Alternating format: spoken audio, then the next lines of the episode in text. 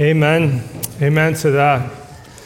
Um, if you want to pull out your Bible with me, we'll be in 1 Timothy chapter 4, looking at verses 12 to 16 in here in a moment.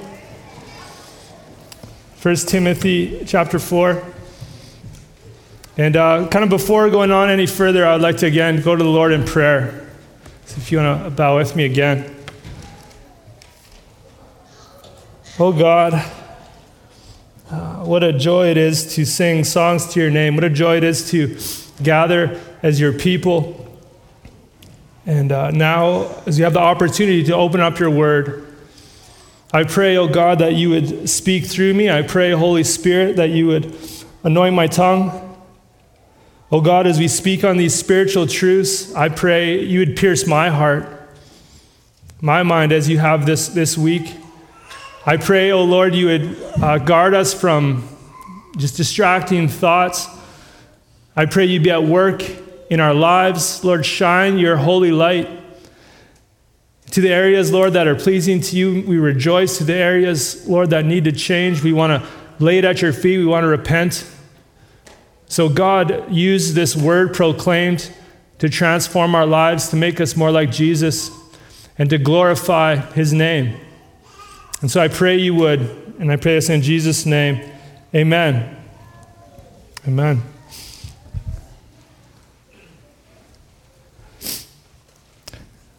Just as, as we get going, do the, you ever watch sports movies?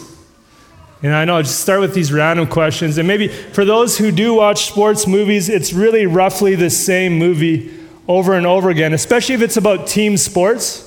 Because if it's about team sports, it begins the team is terrible, right? The team is terrible, and then at some point they have to work through some adversity or trouble.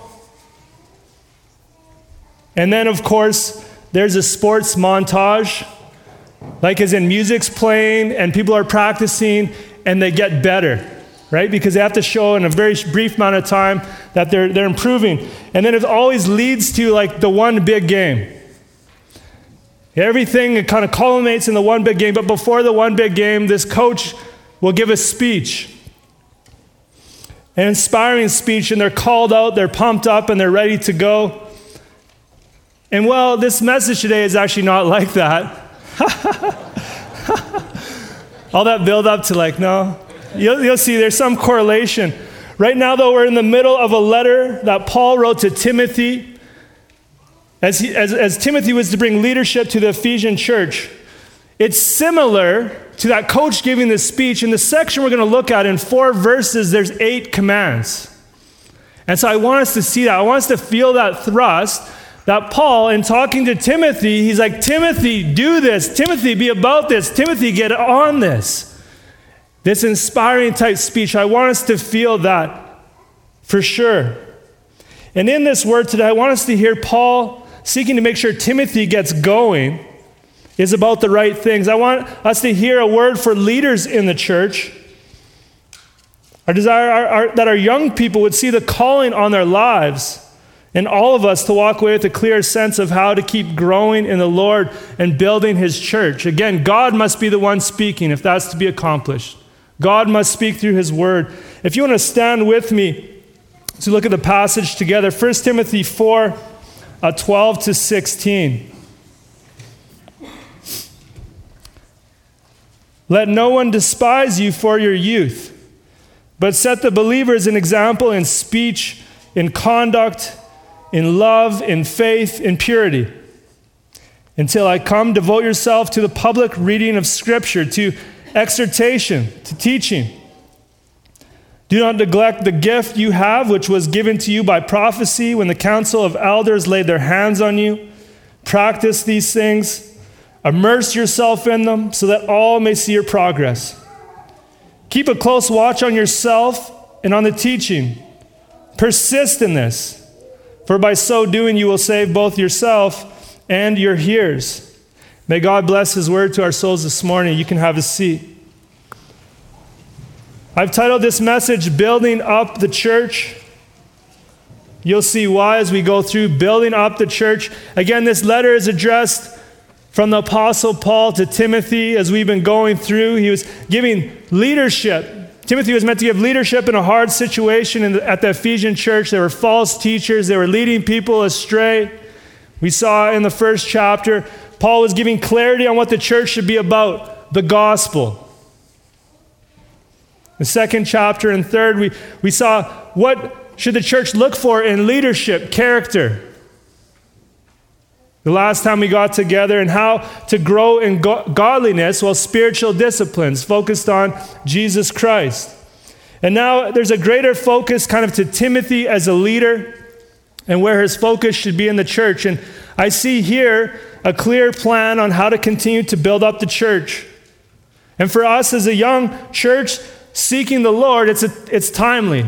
And I pray we would all take it to heart individually and corporately together as a church. So, how to build up the church? Look at verse 12 with me. I think first off, we do it by example. Build the church by example. Look at verse 12. Let no one despise you for your youth, but set the believers an example. Let no one despise you for your youth. Just kind of sitting there, you just think the first question you should ask is, well, how old was Timothy? How old was Timothy? Commentators kind of wrestle over this. Uh, one person, Robert Yarbrough, says this If Timothy was just a teenager when Paul enlisted him in his mission in the early AD 50s, Acts 16, and if 1 Timothy was written in the mid AD 60s, he's probably not yet 30. I would go with this other guy, what he has to say, William Mounce. He says, Timothy must have been old enough in Acts 16 to have been an effective helper. Right? When Paul grabs him, hey, you're coming with me, he must have been old enough to be respected, be able to help out, maybe in his 20s. So that would put Timothy probably in his mid 30s at this point. But still, in the eyes of many, young. Right? It's, I don't know if you've ever had that experience or you're like, hey, who's in charge here? And they point to someone, you're like, really? That guy's in charge? I think Timothy experienced this a number of times because being young, being put into a, situation of leadership within the church. Just an example of this is 1 Corinthians 16 10 to 11, the end of the letter Paul wrote to Corinth. It says this When Timothy comes, see that you put him at ease among you, for he is doing the work of the Lord as I am. So let no one despise him. Help him on his way in peace, that he may return to me, for I am expecting him with the brothers. I love that. When Timothy comes, see, you put him at ease. Like, I think he was nervous. This was at a younger time in, in the First Corinthians, but he was younger. He was put in a, a situation of leadership. He had to speak to that. He was thrown into the fire in a sense. And maybe because he was young, not everyone was willing to listen to him. So Paul says this is actually the first command let no one despise you. a command. How's he supposed to do that? Well, the second command set an example for the believers. Set an example. Think about the example they already had in the Ephesians church. If you're with us anytime previous, they had these false teachers that were going into the Old Testament and they were teaching uh, various things of food not to eat, you couldn't get married. That, that's the example that they had for leaders and teachers. And Paul's like, no, Timothy, you set an example. Don't let them despise you because of your youth. How are you going to do that? By setting an example. Of course, this, we see this often in the Old Testament. Leaders called to be an example. Paul writes to Titus in Titus 2 7 to 8. And he says this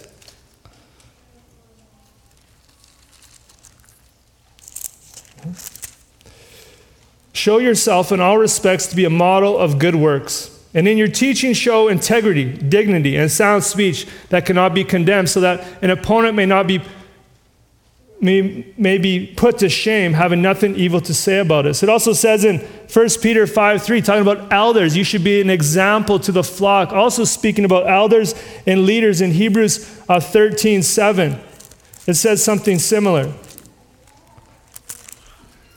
It says this Remember your leaders, those who spoke to you the word of God, consider the outcome of their way of life and imitate their faith. We see this throughout the New Testament. Like we are to have spiritual examples of our leaders within our church. Again, in church at Ephesus, there wasn't any. There were bad examples. Timothy, you want them to respect you.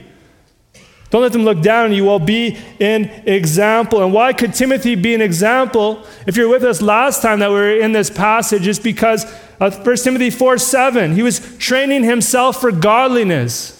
He was becoming more like Jesus Christ. It wasn't because Timothy, in his young knowledge, had acquired all these skills. Hey, look at me. He's like, actually, hey, look at Christ. Look what Christ has done in my life.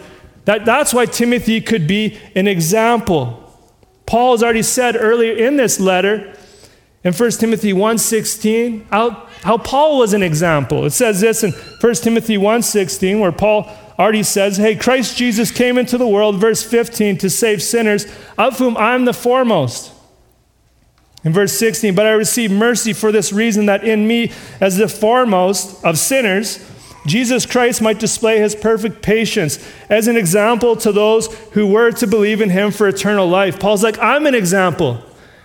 That, hey, if he can save me, look what he can do in anyone else's life. So, Paul was an example of that. He's calling Timothy to be an example. And there's this list of things he has to be an example for. There's a list for Timothy, but I think there's a list for all of us as believers. No one should say, hey, I'm glad my name's not Timothy. This is the living word of God. I pray it would speak to each one of us as we go through this list.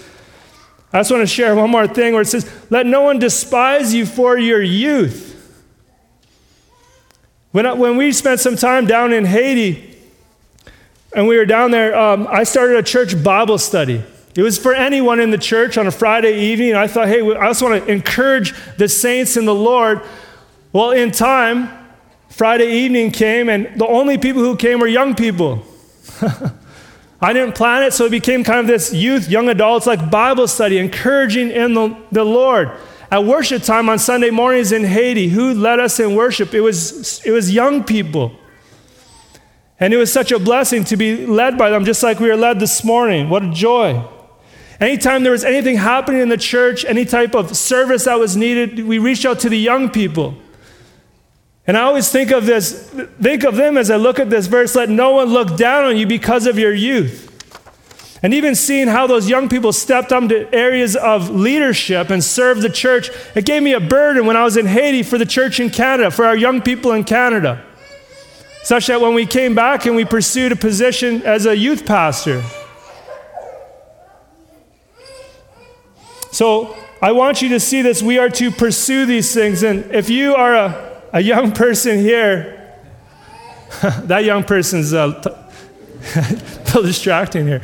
I'm talking to him too. but I want, want you to hear this. Like, whatever age, if you consider yourself young, this is a word for you. And I want you to take it to heart. I want you to see the calling on your life as a young person. Don't ever think, man, I'm coming to church. Man, I don't know if this is actually for me. Specifically, like, hear this. The call that Timothy have is a call on your life. And again, anyone else, I hope you could hear it too. This list let no one despise you for your youth, but set believers in example, in speech, in conduct, in love, in faith, in purity. Friends, even as we start to look at this list, I'm going to spend a little bit more time here. We all fall short of areas of this list. And what we should do instead of like, man, put our head down in shame, it should be a prayer list. And the places where we're going to go through this list, you're like, man, I don't see that in my life. We should turn that back up to prayers to the Lord. God, help grow this in me. Help me be an example there. He starts out, we should be an example, Timothy, be an example in speech. Should be an example in speech. Just a question, church Does God have your tongue? Does God have your tongue? But maybe the first question is Does He have your heart? Because if God has your heart, He has your tongue. Right? It says in Matthew, Jesus said, Matthew 12, 34, for out of the abundance of the heart, the mouth speaks. I think people who play cards or play poker, I'm not saying, hey, do this, do that, but people who play poker and they're like bluffing, they have a tell. Right? Like there's something, like they scratch their nose as they're making a play, they give away what they're doing. Our mouth gives away what's in our heart. It is a tell. And so we have to say, okay, does God have your tongue? He won't have your tongue unless He has your heart. And if He has your heart, He'll start to change the way that you speak. That's a tell that you belong to God. Lord, have our hearts. Just one scripture I want to bring before your attention, thinking through that. Does God to be an example in speed of speech? Ephesians 4:29. It says this, Ephesians 4:29, let no corrupting talk come out of your mouths, but only such as is good for building up as it fits the occasion, that it may give, give grace to those who hear. So you just think like, hey, we're going to say something. Is this going to build this person up? Is this going to strengthen them? Or is it going to tear them down? And there's lots more we could say about the tongue. I think Ephesians 4:29 though is a good kind of a filter that we should take and like, hey Lord, help me be able to think through that. I know many times I've learned in, in my Christian walk to just bite my tongue. And God, I keep changing my heart, but you know, you're about to say something, you're like, well, I don't know if I should say that. God, have our tongues. To be an example in speech, we are to be an example in conduct. We've already seen this in the letter in Timothy often. Think about just the call for elders. 1 Timothy 3 2. An overseer must be above reproach, the husband of one wife, sober minded, self controlled, respectable, hospitable, able to teach. Not a drunkard, not violent, but gentle, not quarrelsome, not a lover of money. The list kind of goes on. We should be in examples in conduct. Even just think what James James says in James 3:13, "Who is wise and understanding among you?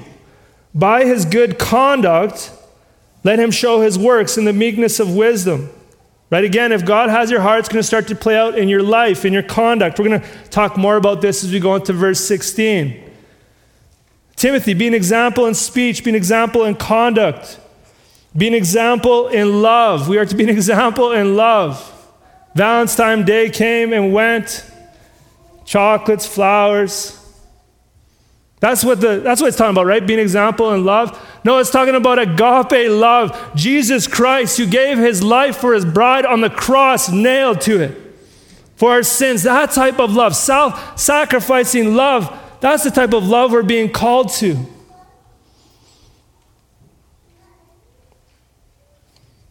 It's a fruit of the Spirit. Like we can't just like muster up that love in our lives. But friends, for all of us who are believers in Jesus Christ, we've received this love as we came to him in faith. Romans 5 5 says, God's love has been poured into our hearts through the Holy Spirit who has been given to us. And I don't know about you, like I read that, I think of that type of love, I think of that calling, and I keep praying, Lord, give me more of that love. Lord, put that in my heart. I know, I know I fall short. So pray for that love, more of His love, less of us. And then look for opportunities to love on people with that self sacrificing type love. Be examples of love, be examples in faith. I think faith in God, in acts of faith for God's work. Hear this acts of faith breeds more faith. Acts of faith breeds more faith. Like you see someone step out in faith, you see someone put their faith in God and trust in Him, and like you, it's contagious. It gives us all more faith. Again, also staying fixed, our eyes, our hearts on the faithful one gives us more faith in Him and what He can do. I just want to again pull you to Ephesians. You're maybe aware of this scripture. Ephesians 3 20 to 21, at end of one of Paul's great prayers, Ephesians 3 20 to 21. Paul finishes this prayer with this Now to him who is able to do far more abundantly than all we ask or think, according to the power at work within us, to him be glory in the church and in Christ Jesus throughout all generations, forever and ever. Amen. I, I love that verse. Those two verses. Now, to him who is able to do far more abundantly than all we ask or think. Do we ever reach our capacity for faith? Is our faith like a balloon? It can only get so big. You're like, ah, I, I just can't believe anymore. No, it just keeps growing and growing. As we continue to see who God is, what He does, we're like, okay, Lord, you're bigger. You can do more. Let's keep growing in faith. We need examples of faith. For those of us who got together as this church just got started, when it was, it was an idea. Just a few of us, will we gather together? Will we start this church and, and see it happen? That took a lot of faith. When the first family to come in, like there are no other kids. Your kids are the first kids. And then for those of us who started there, man, we saw God build his church. And it gave us greater faith. And we're amazed. And I'm excited to hear Baron Mambala next Sunday. What, what is God doing in Democratic Republic of Congo? He's kind of got this vision, this burden to make the gospel known where the health and wealth gospel is everywhere. He wants to bring in a, the gospel, preaching sound doctrine. I hear him, I'm like, oh Lord, give me more faith. So we need those examples of faith to help continue to build us up in the Lord. We need to be examples in purity. And think about this this letter, if you've been with us, the call for sexual purity has been written throughout. I think the call for sexual purity in 3 verse 1 to the elders, to the deacons as well, an overseer must be the husband of one wife. It means a one woman man, eyes only, fixed on his wife. So it's repeated a number of times in 1 Timothy 2 9, talking about how women should dress. Likewise, also that women should adorn themselves in respectable apparel with modesty and self control. And then, even in, in 1 Timothy 5 2, talking about how we treat one another, treat older women as mothers, younger women as sisters in all purity. Over and over again in this letter, Paul keeps touching on you need to be pure. A letter written, written to church leaders. And so we're like, man, I've heard this before. We keep coming back. Well, Paul keeps coming back to it. Think of the seriousness of it. Robert Yarbrough writes this pastoral laxity or impurity can infect all that a congregation undertakes to say nothing of disastrous effects in the overseer's marriage and the church's public witness. Scripture, as well as the daily news, offers numerous cases of supposed secret sin by church leaders wreaking havoc in due course. So think about training for godliness. 4 7, it leads to pursuing Christ, which leads to purity. It does. And of course, Timothy was called to this, and we are called to this as well. So I just want to kind of drill down here for a moment. I think it's important enough, too, in the culture, the time that we live. What does purity look like? What does purity look like? One, I think that God has our eyes. Talk about God having our tongues. God have our eyes. Job 31 1, Job says this I made a covenant with my eyes that I wouldn't look at a woman with lust. Made a covenant with my eyes. Of course, we can't help kind of sometimes where our first glance goes to, but we can help the second one the lingering. God, have our eyes. And as we think about purity, just a helpful tip I think for all of us, don't be on your phone or your computer alone late at night. That's just wisdom. If we're going to pursue, pursue purity, God must have our eyes. Secondly, God has our thoughts. God has our thoughts. 2 Corinthians 10:5 says, Take every thought captive to obey Christ. So that means when you, you get those thoughts that come out of left field sometimes, like, whoa, where did that come from? Then you, you throw that aside and fix your mind on good things, on pure things. God, God must have our thoughts. You know, sometimes where we just you start to think and your mind just starts to wander. In Christ, we need to grab hold of it, bring it back. God must have our thoughts, He must have our eyes if we are to pursue purity. And of course, God must have our body. Every aspect of us are like, yeah, okay, Lord, you have my heart. So then, therefore, you have my tongue. And if you have my heart, you have my eyes. And if you have my heart, really, in a biblical sense, you already do have my mind, you have my feet, you have every aspect of my body. I would just say this also for young people listening. Maybe as you start to get into a relationship, hang out in groups.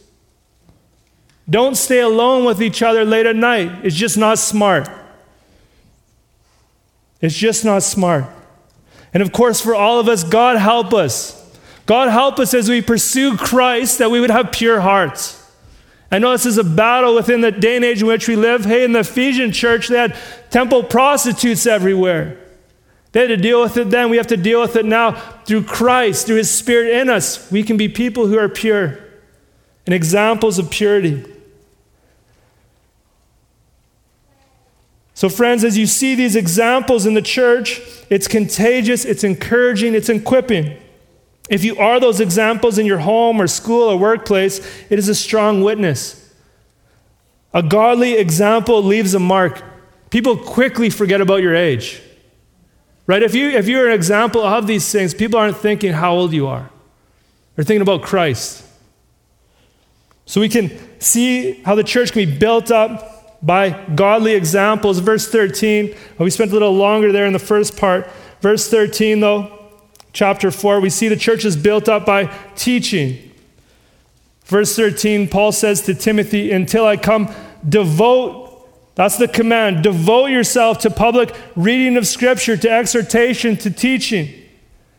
Timothy, you need to be about this, right? Paul was planning to come sometime. He didn't know when he was going to make it. Until I come, this is what you need to be about.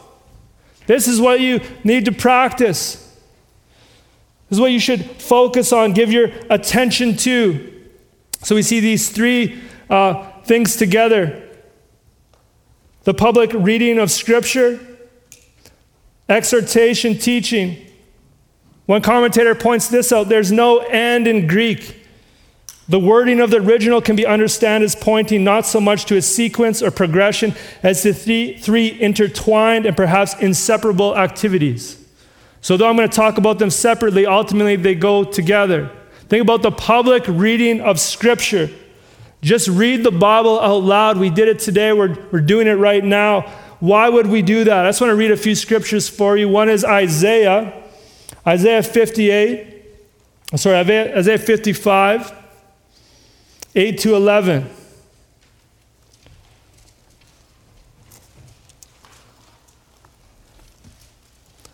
Isaiah writes this. This is God speaking. For my thoughts are not your thoughts, neither are your ways my ways, declares the Lord. This is why we read Scripture. Now, my thoughts are not God's thoughts. So we read, what does God have to say? Verse 9, continuing, For as the heavens are higher than the earth, so are my ways higher than your ways, and my thoughts than your thoughts. For as the rain and snow come down from heaven and do not return there, but water the earth, making it bring forth and sprout, giving seed to the sower and bread to the eater, so shall my word be that goes out from my mouth. It shall not return to me empty, but it shall accomplish that which I purpose and shall exceed in the thing for which I sent it. Just as rain comes down, brings growth, God's word goes out and does its work. We need to read his word. His ways are high above our ways. So we need to read scripture publicly. Also, Romans 15 4, just nailing down this point with scripture. Romans 15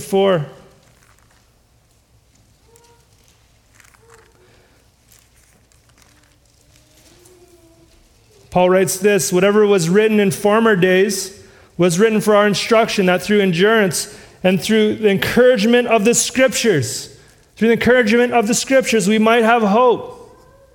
So we need to read scripture publicly, and of course we know 2 Timothy 3:16. All scripture is breathed out by God. Is inspired word of God. Why would we open up and talk about something else? Should read scripture publicly. And then, and then secondly, to that, exhortation, which I really believe is, is preaching. Read scripture publicly and exhort people from it.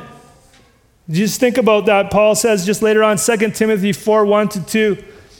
Paul, as he was dying, his last words to Timothy, he says this I charge you in the presence of God and of Christ Jesus, who is to judge the living and the dead, and by his appearing in his kingdom, preach the word. His last words, he's serious. I'm about to die. What am I going to tell you? Hey, Timothy, be about this. This is your job. This is what you're supposed to do. Preach the word in season, out of season. I think exhortation is taking the word, what we've read, applying it to our hearts, giving application, exhorting one another to follow it. MacArthur says this Exhortation, exhortation, sorry. Exhortation challenges people to apply the truths they have been taught. It warns people to obey in light of the blessing to come on them if they do, and the judgment if they do not. It just doesn't leave, hey, we've spoken the word, and now presses it into each one of our hearts. Exhort one another. So read the scripture publicly, exhortation, and teaching. And of course, you see these are all intertwined together. Teaching the Word of God often happens at the exact same time, exhorting, preaching. I think a good example of this is in Nehemiah chapter 8, verse 8. I'll just read it to you. Nehemiah chapter 8, you have Ezra coming to all the exiles, and, and they basically they actually built a little platform. That's where we maybe get a pulpit for the reading of the Word of God. And as he, as he read the Word, everyone stood in honor of the, the Word of God. But then in people in reaction, they raised their hands and bowed their faces. I love that, that picture. But then, as people were hearing the word of God for the first time, they had these Levites, this group of men who went around and helped explain it. They were teaching. It says this in Nehemiah 8 8. They read from the book, from the law of God clearly, or paragraph by paragraph. And then they gave the sense of it so that people understood the reading. I think that's teaching. And of course, it happens at the same time as preaching often. So you have the reading of God's word, exhortation, teaching. This is what we want to do because Scripture says that this is what they have done historically within the church. One um, Christian from years past, Justin, Justin Martyr, in like the end of the first, sec- first century, start of the second, to slow down to say that, he says this about early Christian worship. And on the day called Sunday, all who live in cities or in the country gather together to one place. And the memoirs of the apostles or the writings of the prophets are read. As long as time permits, then the reader, and the, when the reader has ceased, the president or the preacher verbally instructs and exhorts to the imitation of these good things. Then we all rise together and pray. This is what we've been doing for centuries reading the word, exhorting, encouraging one another, teaching it. This is why we want to be about preaching expositional sermons, going through book by book, chapter by chapter, verse by verse. This is why we give it the time that we give it to in our service. It's not just a small part. This is why we even read scripture during our worship service. This is why we, as we break off into small groups throughout the week, often we're going back over the sermon preached into the scripture? How do we apply it to our hearts and lives? Kids' ministry happening right now, they're going through something called the Gospel Project. It's kind of big picture uh, stories of the whole Bible they go through in three years. We want to bring them back to the scripture, tell them about Jesus Christ. So, of course, we're like, we're convinced, I'm convinced, we build up the church through teaching of the Word of God, not just our opinion. This is what we find in Scripture. Verse 14, continually think through how are we building up the church? Verse 14, Paul says to Timothy, again, this is the command do not neglect. Do not neglect the gift you have, which was given you by prophecy when the council of elders laid their hands on you. Do not neglect it. Just thinking about what was the gift, first think about gifts of the Spirit. It was a gift of the Spirit. It says in 1 Corinthians 12, talking about the gifts of the Spirit, 1 Corinthians 12, verse 4 Now there are varieties of gifts, but the same Spirit. There are, are, varieties of service, but the same Lord. And there are varieties of activities, but it's the same God who empowers them all and everyone. To each is given the manifestation of the Spirit for the common good. Verse 11 All these are empowered by one and the same Spirit, who apportions to each one individually as he wills. Who gives the gifts of the Spirit? The Holy Spirit, right?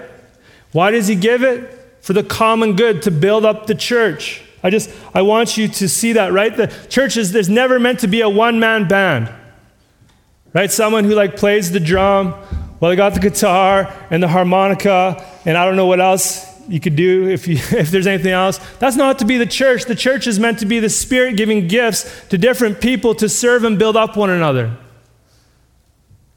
Everyone is kind of doing their part. But for Timothy, he had a gift. He had, I think, multiple gifts. I think his gift was teaching, leadership, And how was the gift given to him? It says this The gift you have, which was given you by prophecy when the council of elders laid their hands on you. We see this in other parts of Scripture, thinking about in the book of Acts, people laying hands on one another, commissioning them for the things they've been called to. Acts chapter 6, as you had uh, the apostles wanted to be about devoting themselves to prayer and the ministry of the word. But there were certain widows who weren't being fed and cared for. And so they like, hey, we need to have people set aside to care for these details. And in response to that, they gathered a group of men. And in verse 6, they set them before the apostles and they prayed and laid their hands on them. They commissioned them for the act of what they're calling in, in Acts chapter 13. In, in verse 1, they're gathering together and they're worshiping. In verse 2, while they were worshiping the Lord and fasting, the Holy Spirit said, Set apart for me Barnabas and Saul, also called Paul, for the work to which I've called them. Then, after fasting and praying, they laid their hands on them and sent them off. And so, this is a common way to like display leadership on people, to like have them, hey, this is what you've been called to, now go. Even as we installed elders here in September, right? We had uh, elder uh, actually, who's here with us today, um, Adam McAllister from Redemption Calgary North, come down, lay hands on Roger and Dave. Myself, I was up there praying, hey, now, now you have this spiritual authority, now go. And so think as it says that for Timothy, you have this gift which is given you by prophecy when the council of elders lay their hands on you. It was given to you by prophecy. Was it prophetic? I love what one commentator says, Robert Yarbrough. He says this was given reflects a likely divine passive. The active agent was God. God's the one who gives the gifts and abilities. There's not one person who's like, yeah, I can lay my hands and give people gifts and abilities. It's the Spirit who gives gifts and abilities. And so the Spirit gave uh, Timothy the gift of speaking. I think it was recognized by the elders as they commissioned him for the task at hand. Timothy was prayed for by the church leadership and was exhorted in a spiritual gift. And even though he has it, what's Paul saying to him? He's reminding him he has it. And he's saying, don't neglect it, Timothy. He's already actually said it in the letter. 1 Timothy 1 18, this charge I entrust to you, Timothy, my child, in accordance with the prophecies previously made about you, that by them you may wage the good warfare. You should be about this, Timothy. Get going. Don't neglect the gift that you have. I just think if, if Timothy is being called to that, we should just see this. Think about this for a second. We can neglect the gifts God gives us to build the church. And I think there's many reasons why, hey, God gives you a gift and you're to use it. There are many reasons that hold us back. I think maybe some specifically uh, would be entertainment and comfort and pleasure. I think in our day and age in which we live, we're like, man, I have this gift to use to build up the body of Christ. But man, there's that good show. there's that sports team. There's that, oh man, I want to sleep in. I want to do this. I want to go be with those people. And so those things actually pull our heart more. Don't neglect the gift of God that you've been given. God gives people in the church different gifts and abilities to build up the body of Christ. They're lead in song or serve greeting one another, leading, teaching. If you don't know where your gift is, serve in various places and see how God has gifted and shaped you. But in saying that, in the church, it's okay to serve in somewhere. You're like, I don't know if this is my place. It's okay to serve in an area because there's a need. Right? We're often like, hey, like we really need people in this area. I'm not really called there. Like, oh, that's okay, but like there's a need and maybe you could do it for a time. That's okay. But I think the heart of it, 1 Peter 4:10 says this, as each has received a gift, use it to serve one another as good stewards of God's varied grace.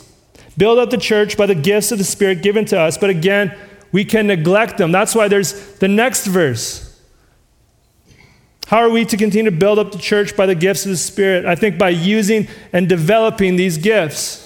Right? He already says, do not neglect the gift, reminds them of getting it. And then verse 15, practice these things, immerse yourself in them. Again, two commands. Practice these things, immerse yourself in them. Other, other translations, be diligent in these matters, give yourself wholly to them, or take pains with these things, be absorbed of them. Like, hear, hear, this plea, hear this strong language. He's reminding you have this gift. Now be about it. Now get to it. Now use it, Timothy. And of course, what does he say in using it? Practice these things, immerse yourself in them so that all may see your progress. They're all, all connected, right? And in verse 7, if he's training himself in godliness, and he's growing in that, then he's going to be an example to the believers. People are going to see his progress. Not so Timothy, he's like, hey, look at me, but he's doing the things God has called him to to build up the church. Again, just thinking about what is what's your gift. For some here, maybe your gift is hospitality. Practice these things, immerse yourself in them. So that would be like scheduling people to come over to your house. In North America, that's what we do. In other cultures, they just come over. In North, so schedule people to come over, have people over. Man, rising costs of food, make a budget. like just realistically, you're like, okay, maybe we're not having uh, steak every time. I don't know what you guys serve. Maybe it's just coffee and tea. That's okay. Use your gift of hospitality. Think of how you're going to use that. If you have that, you're like, I know I have that. Man, use it. Be diligent in using it. If you have the gift of encouragement, message people, email people, look to get together with people in person, have a coffee. Man, write people notes. I don't know about you, I have a few notes I got in like Bible college. I still have somewhere in a shoebox. Why? Because it like, man, it touched my heart so much. If you have the gift of encouragement, we need the people who have the gift of encouragement, use that gift. Don't hold back. Figure out ways to encourage one another in the Lord. If you have the gift of service, find ways to help people, find needs. Be like a detective. you know, you're just like inconspicuously finding out what needs people have and meeting them or finding other people to meet them. If that is a gift that God's give you, given you, a gift of music, practicing it, honing it, using it, growing in it. I love he says, practice these things, immerse yourself in them. So it's like you have a gift, you know you have it, but it's not to like just sit back. You got to develop it. You develop it by using it, by going after it. Maybe if, maybe if you have the gift of teaching, grow in your ability, find areas to teach. Join a small group. Kids ministry is a great starting point. For Timothy, again, I said it was leadership preaching. He had to get after it. I'm thinking about myself. Practice these things, immerse yourself in them. I know God has called me to preach. So I want to I want to preach the word. I want to grow as a preacher. So I, I read books about preaching. I'm going to go to training in March, a group called Simeon Trust, training in expositional preaching. I want to keep learning and keep growing. I listen to other preachers, first for my own soul, but secondly, how can I better communicate God's word? Whatever your gift is, practice these things, immerse yourself in them, go after it. Build up the church by using and developing the gifts God has given each one of us. And lastly, we want to see the church built up, verse 16, by having our lives matching our words. By having our lives matching our words.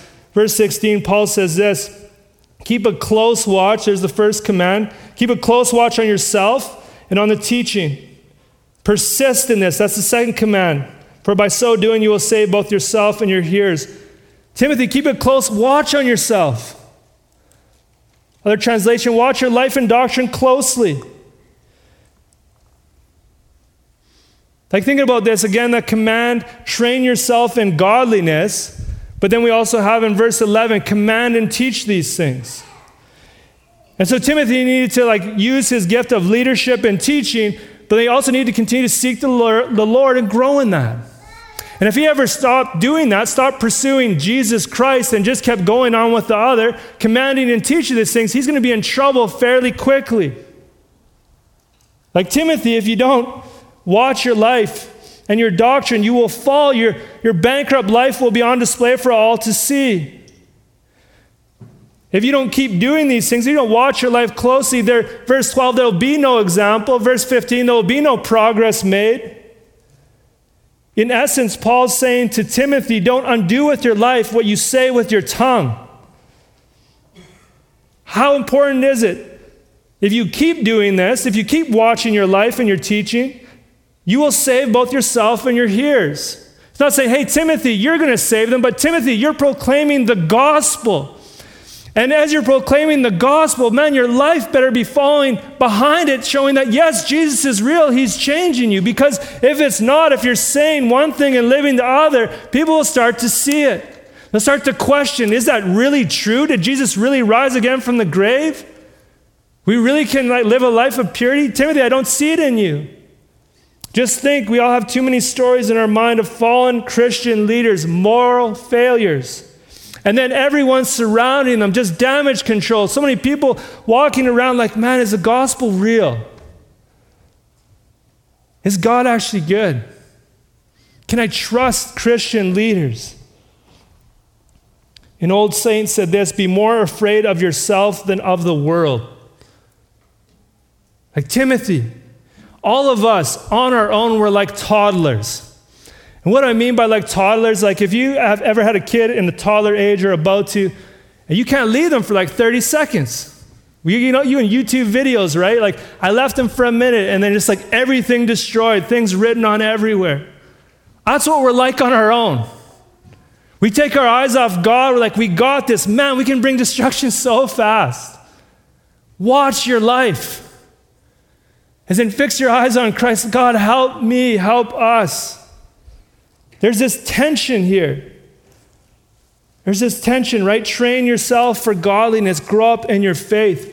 But the tension also is like 1 verse 15 never forget you're a sinner, where Paul says, Hey, this is a trustworthy and deserving of full acceptance that Christ Jesus came into the world to save sinners, of whom I'm the foremost. I'm the greatest sinner. So you always have that knowledge.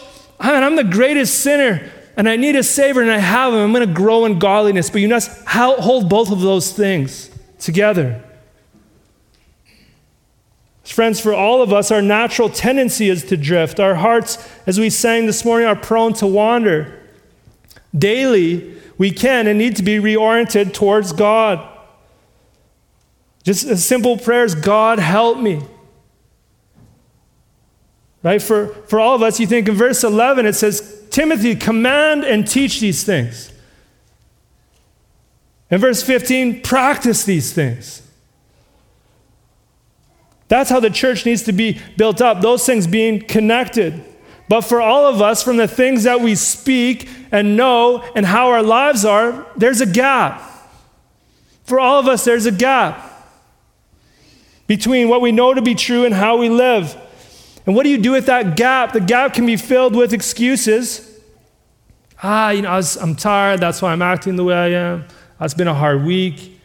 The past time, the time that we're living in, we can have different coverings over. I just put on a happy face. Things aren't going good inside, but man, I'm just happy. Just making excuses, just blaming it on other people. Or you just, just dress really nice. Busy, man. Just stay busy. Just keep going faster and faster. Just lying about it, using deception. But, friends, in order to grow in our ability to have our words match our lives, we must repeatedly go to the Lord in repentance and faith. Like, that, that's the Christian walk. Like, man, I know this is how I should be living, and I mess up, and I'm actually here. And so, very quickly, I want to, like, hey, Lord, forgive me. Lord, I'm going to Jesus Christ, Lord, because of what he's done on the cross. Cover me again by his blood. Forgive me and change me. And so we hope that that gap continues to decrease between what we know, how we should act, and how we live. Lord, keep changing me. Keep making me more like Jesus Christ, that our words would match up to our lives. And what a powerful thing that would be. God's transforming power, friends. He just, He wants honesty. God knows our heart, He knows our lives if we're honest with Him. In the places where we fall short, in the places where we're, we're not making it, oh, help me. By, his, by your Spirit, O oh Lord. And He hears those prayers. He wants to. Friends, may He do that in us. I pray He would keep transforming each one of us, that He would shape us by His Spirit, build His church. That we be faithful in teaching His word, He would continue to build His church. That we would use and develop the gifts of the Holy Spirit to build His church. And as God changes and shapes Christ in us, our lives will continue to fall in line with the words that come out of our lives to be a witness as His church to a watching world. I pray that He would do that. And in that, I'd like to close this word in prayer. If you want to bow with me. Oh Lord, oh God, we, we know where we fall short. By your Spirit, continue to bring conviction. And, and Lord, have mercy. Lord, change us. I pray that the words that are from you, Lord, seal them in our hearts. That which is from me, may it fall to the ground. Continue to build this church, Lord. Continue to build your church where, where the gospel is faithfully preached. Alberta and Canada, the world, O oh Lord, be glorified. Do your work in us continually, we pray. In Jesus' name, amen.